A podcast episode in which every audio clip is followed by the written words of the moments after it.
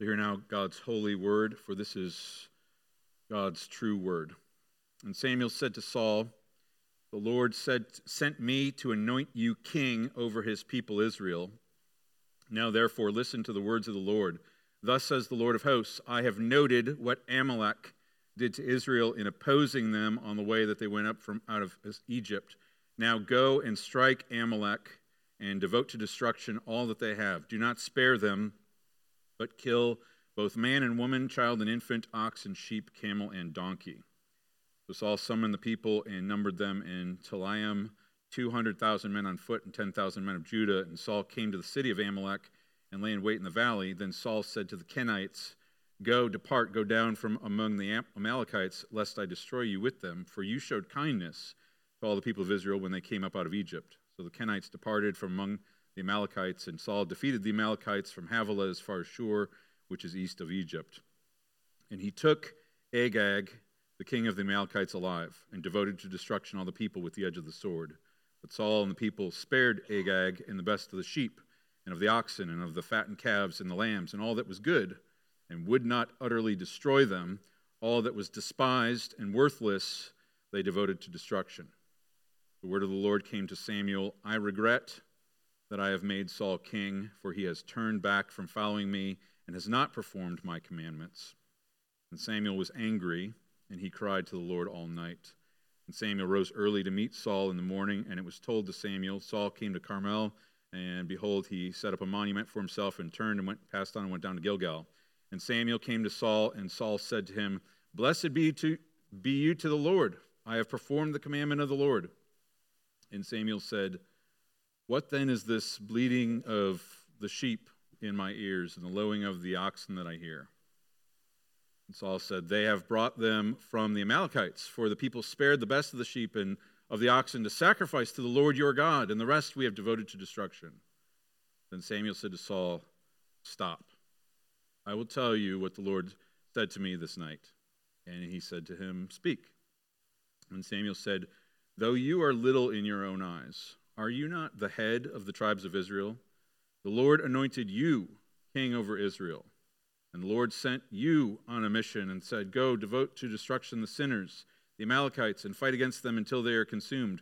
Why then did you not obey the voice of the Lord? Why did you pounce on the spoil and do what was evil in the sight of the Lord? And Saul said to Samuel, I have obeyed the voice of the Lord. I have gone on the mission on which the Lord sent me. I have brought Agag, the king of Amalek, and I have devoted the Amalekites to destruction. But the people took the spoil, the sheep, the ox, and the best of the things devoted to destruction, to sacrifice to the Lord your God in Gilgal. And Samuel said, Has the Lord as great delight in burnt offerings and sacrifices, and it, as in obeying the voice of the Lord? Behold, to obey is better than sacrifice, and to listen than the fat of rams. For rebellion is as the sin of divination and presumption is as iniquity and idolatry. Because you have rejected the word of the Lord, he has also rejected you from being king. Saul said to Samuel, I have sinned, for I have transgressed the commandment of the Lord and your words, because I feared the people and obeyed their voice. Now, therefore, please pardon my sin and return with me, that I may worship the Lord. And Samuel said to Saul, I will not return with you, for you have rejected the word of the Lord, and the Lord has rejected you from being king over Israel. As Samuel turned to go away, Saul seized the skirt of his robe and it tore. And Samuel said to him, The Lord has torn the kingdom of Israel from you this day and has given it to a neighbor of yours who is better than you. And also the glory of Israel will not lie or have regret, for he is not a man that he should have regret. And he said, I have sinned, yet honor me now before the elders of my people and before Israel, and return with me that I may bow before the Lord your God. So Samuel turned back after Saul, and Saul bowed before the Lord. Then Samuel said, Bring here to me Agag, the king of the Amalekites. And Agag came to him cheerfully. Agag said, Surely the bitterness of death is past. And Samuel said, As your sword has made women childless, so shall your mother be childless among women. And Samuel hacked Agag to pieces before the Lord in Gilgal. Then Samuel went to Ramah, and Saul went up to his house in Gibeah of Saul, and Samuel did not see Saul again until the day of his death. But Samuel grieved over Saul, and the Lord regretted that he had made Saul king over Israel. So ends the reading of God's word. Let's pray together. Oh Lord, this is your word. And oh, Lord, we pray that you would give us open ears and soft hearts to receive what you would say to us this morning. Would you give me clarity of speech, a clear mind as I speak of your word, as I proclaim your word this morning. Oh Lord, teach us and instruct us and, and draw us close to yourself. We pray these things in Jesus' name. Amen. You may be seated.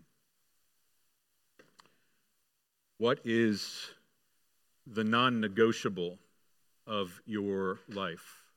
The one controlling principle around which everything else is measured, the, the thing that will cause or could cause everything else to slip or move in order to make way for it. For many of us, that is work. Such people would say, I will do everything in my power, as much as it depends on me. I will fulfill or exceed the demands placed on me by my em- employer. Everything else um, will make way in order to accomplish that purpose. Uh, for others of us, it is uh, family that is the non negotiable. Family comes first. Or perhaps it's um, a desire for peace, an avoidance of conflict, a, a, a restoration after conflict. Everything stops in order to bring peace. Or perhaps it's uh, individual liberty or personal autonomy, uh, the, the desire within us to say, I want to do what I want to do when I want to do it in the way that I want to do it. And I'm going to believe what I want to believe the way I want to believe it. Beloved, the only non negotiable that is acceptable in the eyes of our God is unreserved, unqualified, absolute devotion to God Himself as expressed in unqualified obedience to His will in every time, in every place, in every way. And in another way of putting it, a whole life in every aspect of life, whole life of worship before our God. Anything less, anything other than this puts someone or something else on this, at least the same level, if not a higher level, than God Himself, and it is idolatry. It is rebellion against God Himself. It is high treason against the King of Kings. In such devotion, such submission to God must be authentic and it must be complete. God knows our hearts.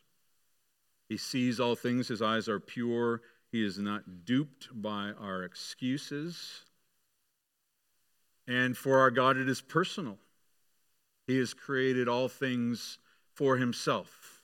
He is the only one that is worthy of our worship. And for us who are in Christ Jesus, he has entered into covenant with us. And he has said, I will be your God, and you will be my people. He is the only one that is worthy of being a non negotiable in our lives. And as we come to this passage here in 1 Samuel chapter 15, that is the principle that we see that God is not appeased by cheap substitutes for absolute devotion to Him. He is not interested in only having from us our outward works and practices, He wants all of us. He wants our heart and our mind and our will.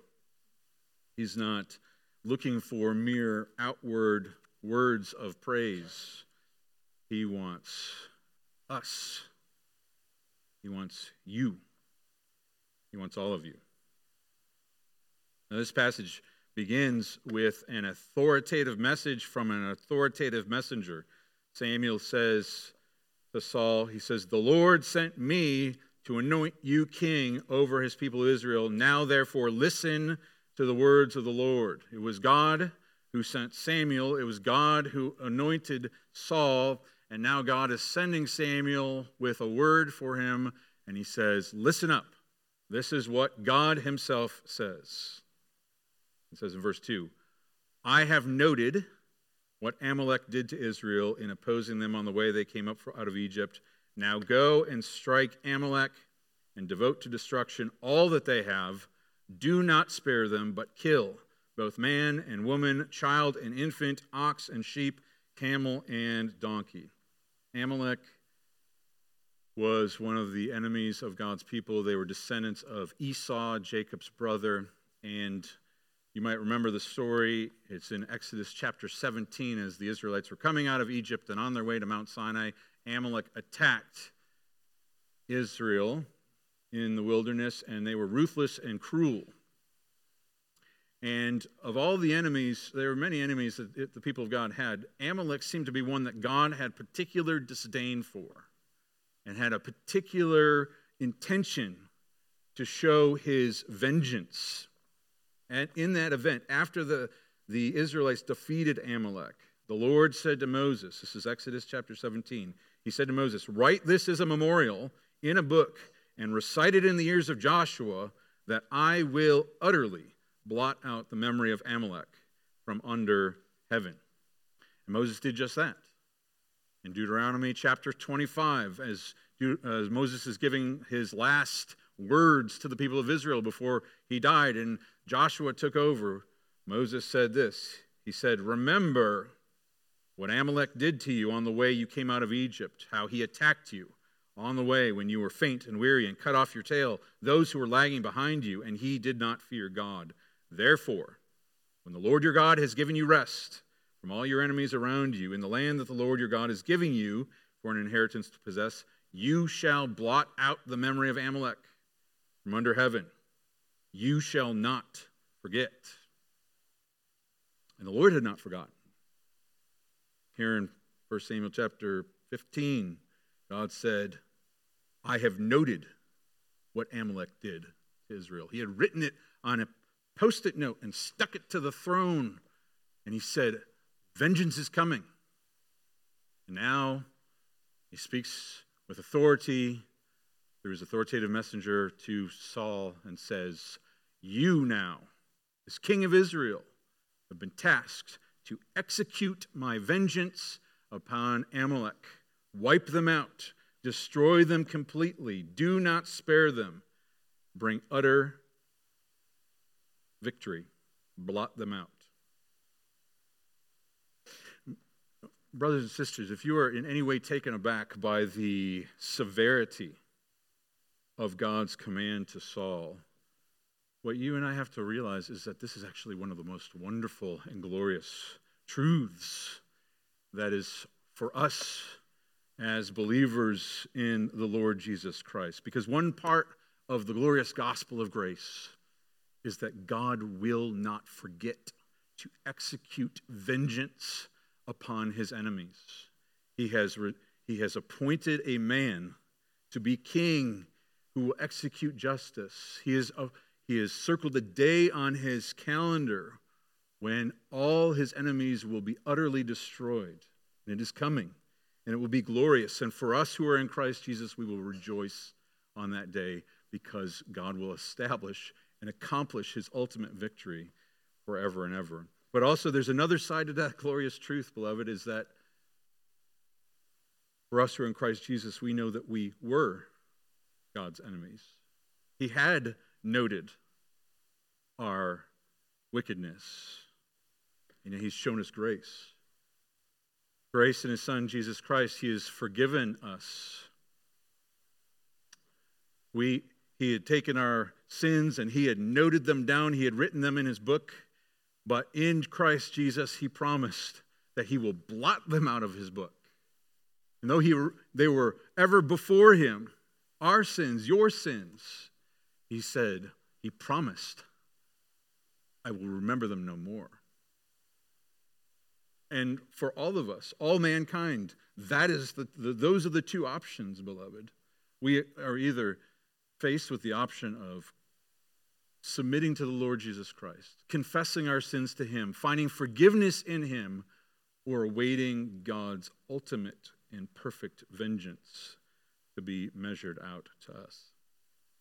But in this particular case, it was Saul who was to bring the people of Israel and to carry out this vengeance upon Amalek. And so Saul summoned the people, they gathered together, and they went into battle. And Saul first engages in a righteous distinction. God had commanded Saul to destroy Amalek, but there appeared to be two groups of people the Amalekites and the Kenites. We don't know much about the Kenites in God's word, but they were both from the same general area, Amalek and the Kenites. But where Amalek was cruel to the Israelites, the Kenites were kind.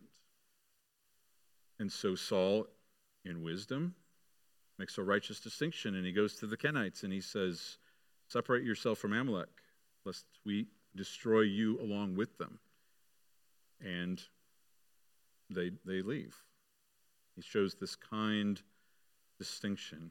But then he engages in an unrighteous distinction. And the people go, they defeat the Amalekites, but instead of doing what God had commanded in, in destroying all of them, killing every man, woman, child, infant, every animal, they kept the best and destroyed the rest. Saul took Agag, the king, the best of the people, but he devoted the rest to destruction. And the people, they went through, they sorted, they selected, they said, We're going to keep the best, and we're going to destroy the rest.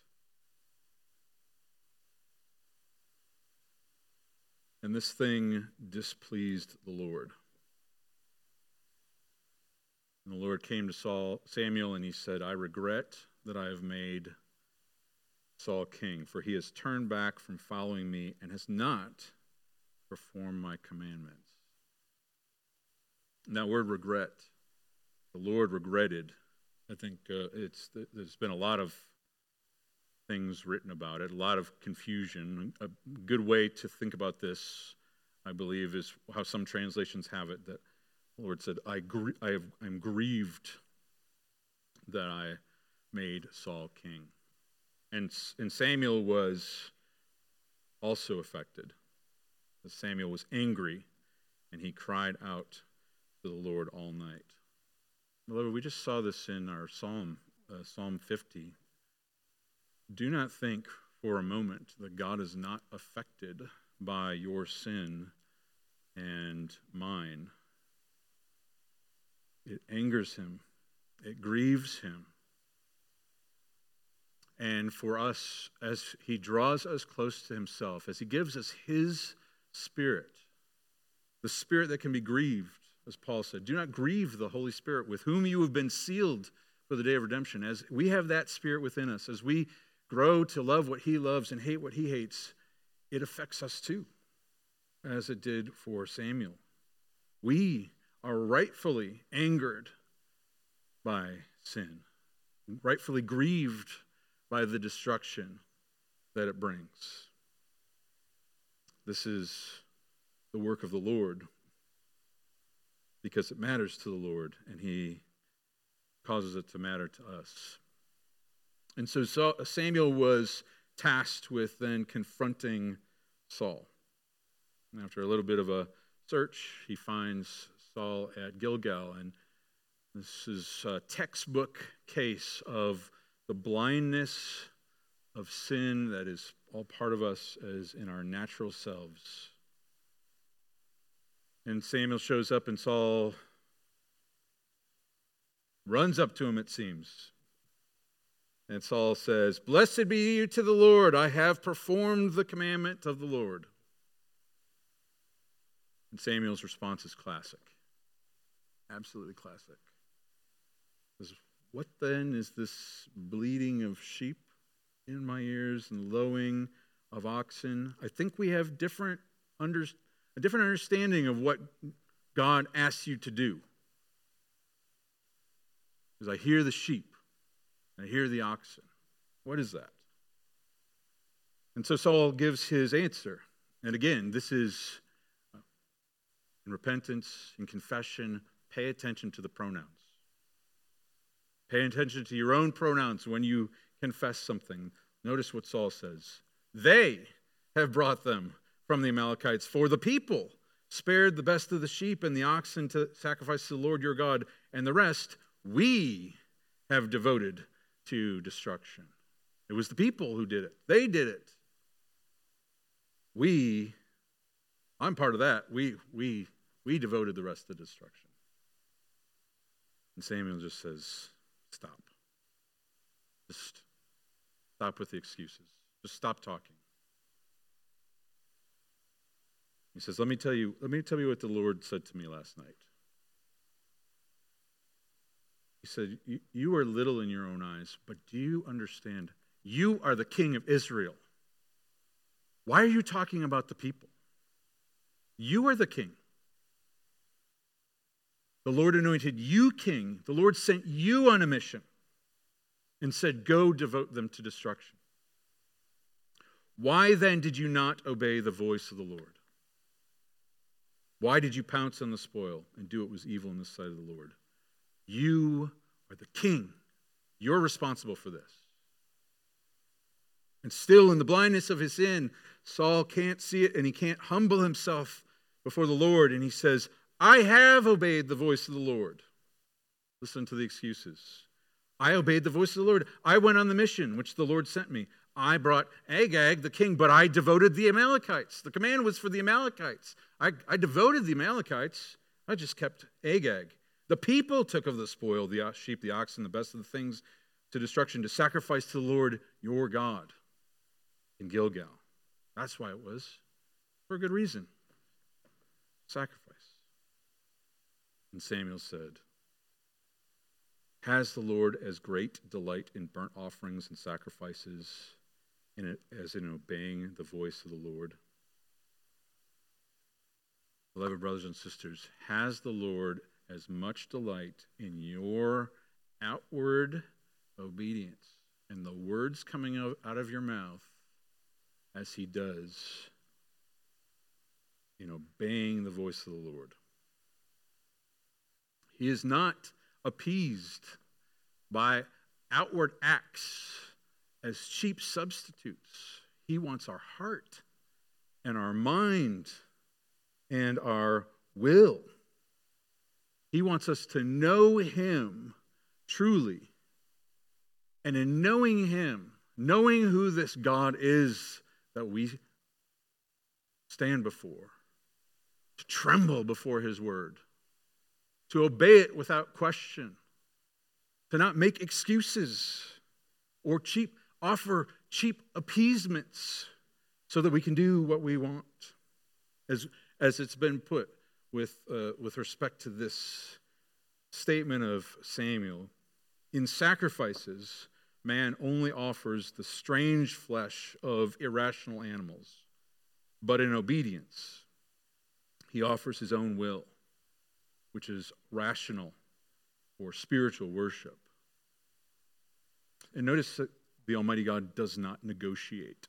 There's no, there's no curve to this. He doesn't say, well, okay, I, I understand what's going on here. Uh, they tried their best. Their heart was in the right place. They wanted to honor me with sacrifices. Brothers and sisters, know this.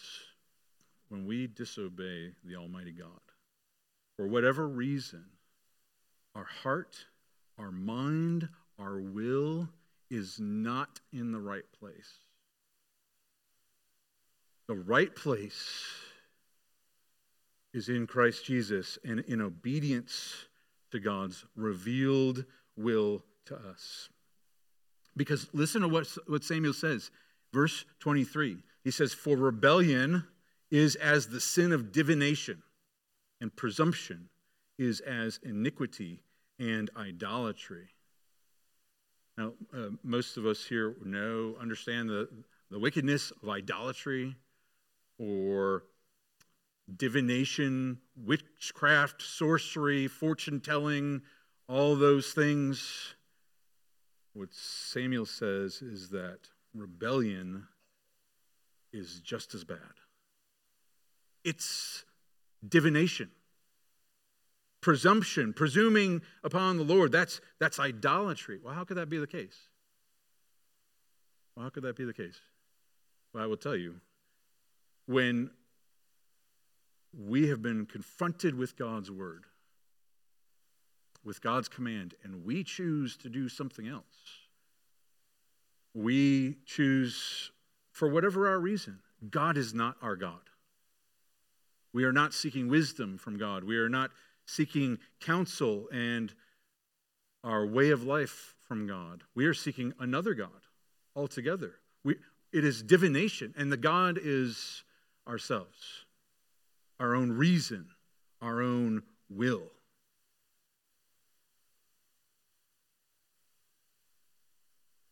When we tamper, when we twist, when we minimize, when we pick and choose, when we ignore, this, beloved, is wickedness. And there's no way to squirm out of it. Beloved, have you learned to submit yourself wholeheartedly to the authority of our God? And are you worshiping God as God with your mind? Have you given him your mind, your reason, and your heart? From that will flow your will. It's, um, it says, uh, the centurion said to the Lord Jesus Christ, we, we must become men and women under authority. And this is the true fruit of faith, beloved, because in faith we know who, who God is. We, we understand that He is the Creator, He is the High King, He is the Sovereign. And who we are, we are His mere creatures, created to serve and adore and to praise Him. And we put ourselves in the proper place. And we obey Him without question. We tremble before Him. Beloved, the gospel of Jesus Christ is not just some feel good story. It is, and it's not just a set of ethical guidelines for us to follow, it is a call to allegiance and obedience to God Himself. That must be our non negotiable. And at this point, typically what we do is we give ourselves a theological out. And we say, well, hold on, none of us are perfect. We're all sinners in the sight of God. You know, we all sin, and that's absolutely true. But that's not what this is talking about. Or some of us might say, well, hold on, there's no condemnation for us who are in Christ Jesus. We just read that from Romans chapter 8. Now you're talking about obedience and how that is necessary. That's also correct. But we need to ask the question what does it mean for us to be in Christ Jesus? Or we might say, well, hold on, there's, you know, some of us are struggling with these great sins and we're, we're, we're just mastered by them and we're, we're trying, and by God's grace, we're, we're, we're gaining small victories. But that's also not what we're talking about. That's also a very important truth. Every one of us, I, I would say, in Christ Jesus will struggle to put to death the sins which so easily entangle us, which are clinging to us. We need to fight. We will fight. But that's not what he's talking about here. What he's talking about is how do you respond to the clear commands of God that you hear and you understand? Are you obeying them, submitting yourself to them because they're from God? Or are you making excuses? Saul's command, the command to Saul was clear and explicit. He knew what he was being told. It was a clear instruction, and he disobeyed it. He picked something else. What about you? What about me? Do we confuse ourselves?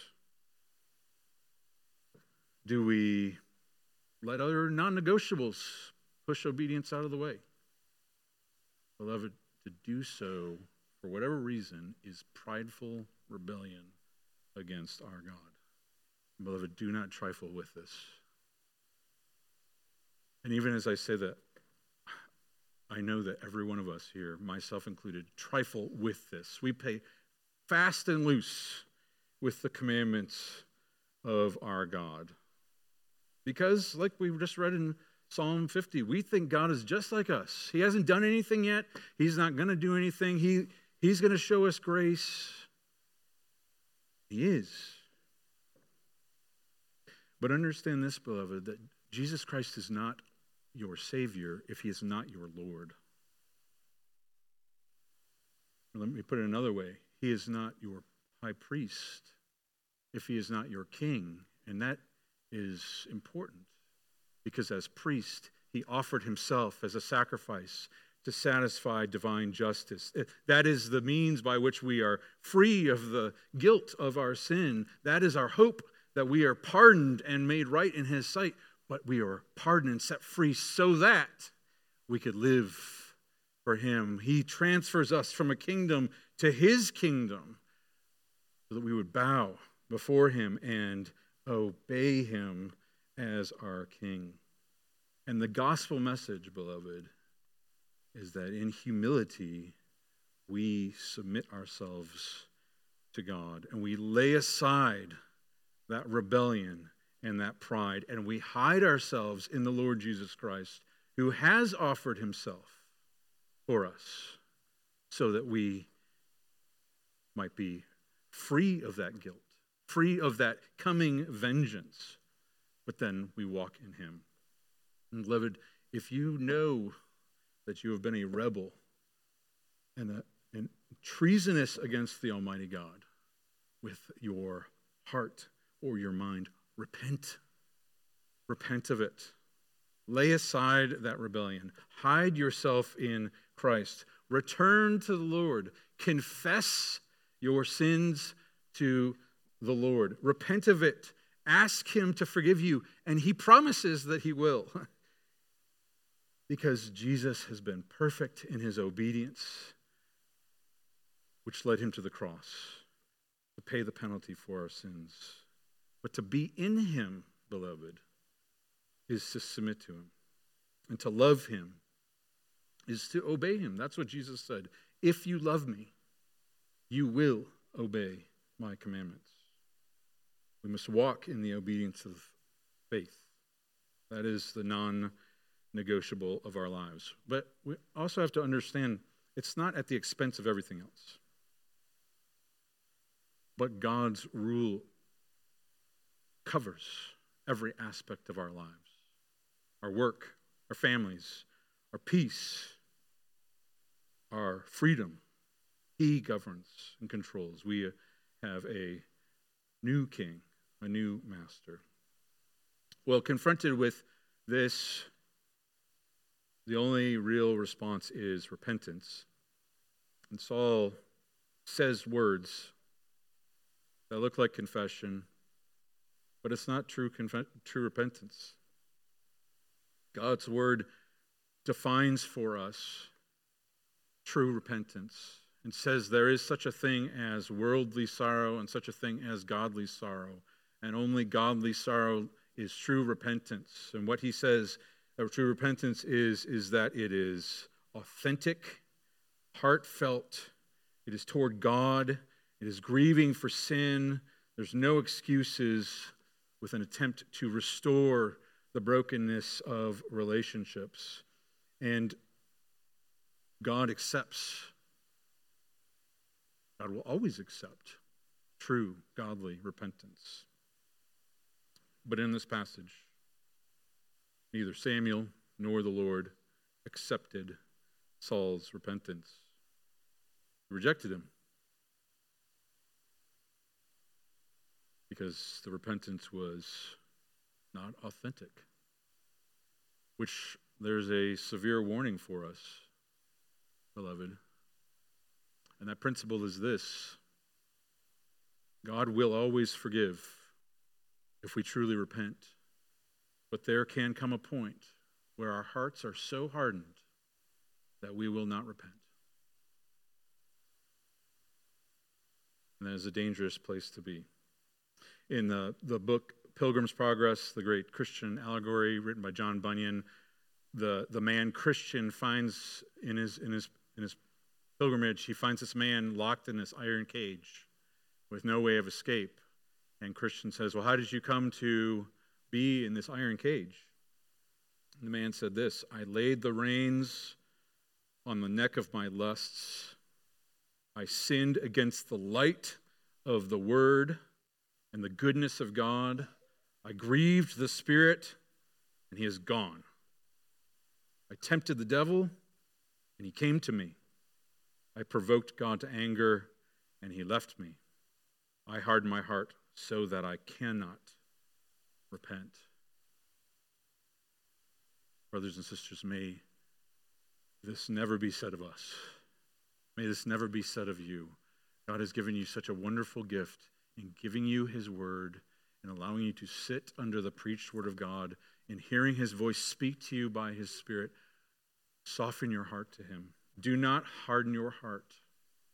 Repent of your disobedience. Turn to him, and he will heal you, and he will draw you close. Well, in this particular case, Samuel turned to leave Saul, and Saul grabbed the hem of his robe, and it tore. And the Lord is not without a sense of irony.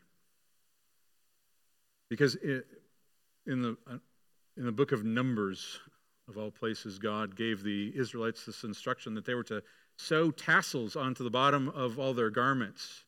And the reason for the tassel was this so that they would look at the tassels and remember all the commandments of the Lord, to do them and to not follow after your own heart and your own eyes. It was a visual reminder that they were to remember the commandments of the Lord. And here Saul pulls on the robe, and no doubt he tore off one of those tassels for the very purpose that you would not follow after your own heart and your own eyes. And as he's looking at that tassel,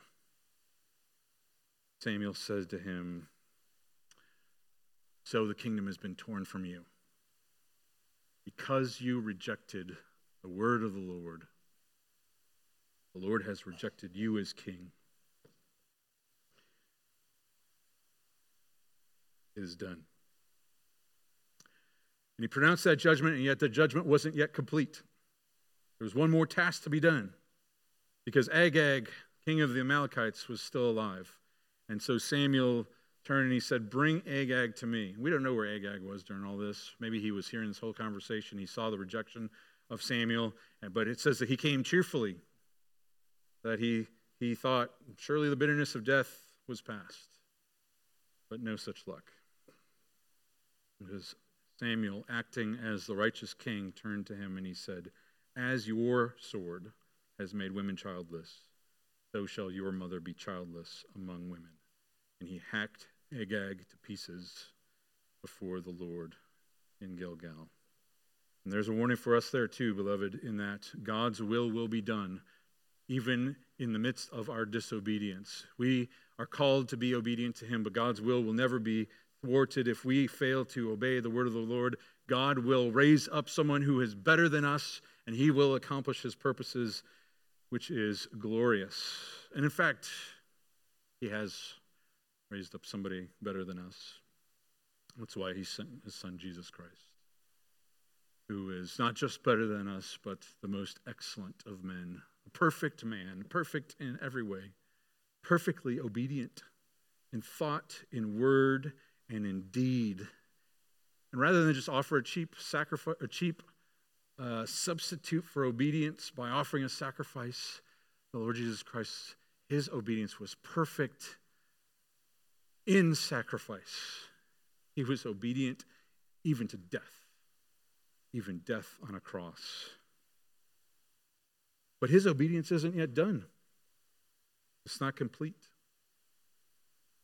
Because there will come a day where he comes again and he brings about this perfect vengeance, the, the holy violence, the destruction of God's enemies. We await that day, beloved. But our salvation, even now, compels us to submit ourselves to Him and let this obedience of faith drive us to submit ourselves to Him by the power of the Spirit of the Lord Jesus Christ who works within us. Oh, beloved, please do not simply offer to God your mere outward words or your mere outward works. Give Him your heart, give Him your mind, give Him your will. Submit yourself wholly to Him. Let Christ rule in your heart as the absolute monarch. Make this your non negotiable, the unquestioned authority in your life. And see, beloved, if the blessed reward that he promises is not far greater than when everything we could ask or imagine. He is faithful. He will surely do it. Let's pray together. Oh Lord, we thank you for your grace, which is at times severe and pointed. We thank you that you are a God who seeks after your people and rescues us from danger, from you waken up those who are slothful and idle, who are at times asleep in the light. Oh Lord, help us to love you with singleness of mind, with the purity of heart. Help us to glorify you in our lives, and may all the world see your glory shine through us. We pray these things in Jesus' name. Amen.